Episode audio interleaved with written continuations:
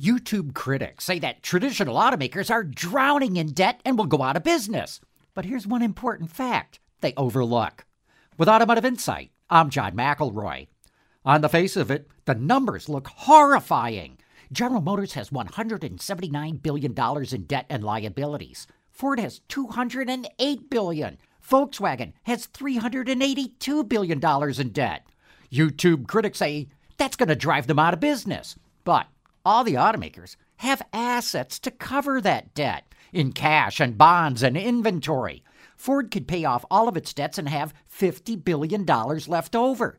GM would have 66 billion left over, and Volkswagen $150 billion.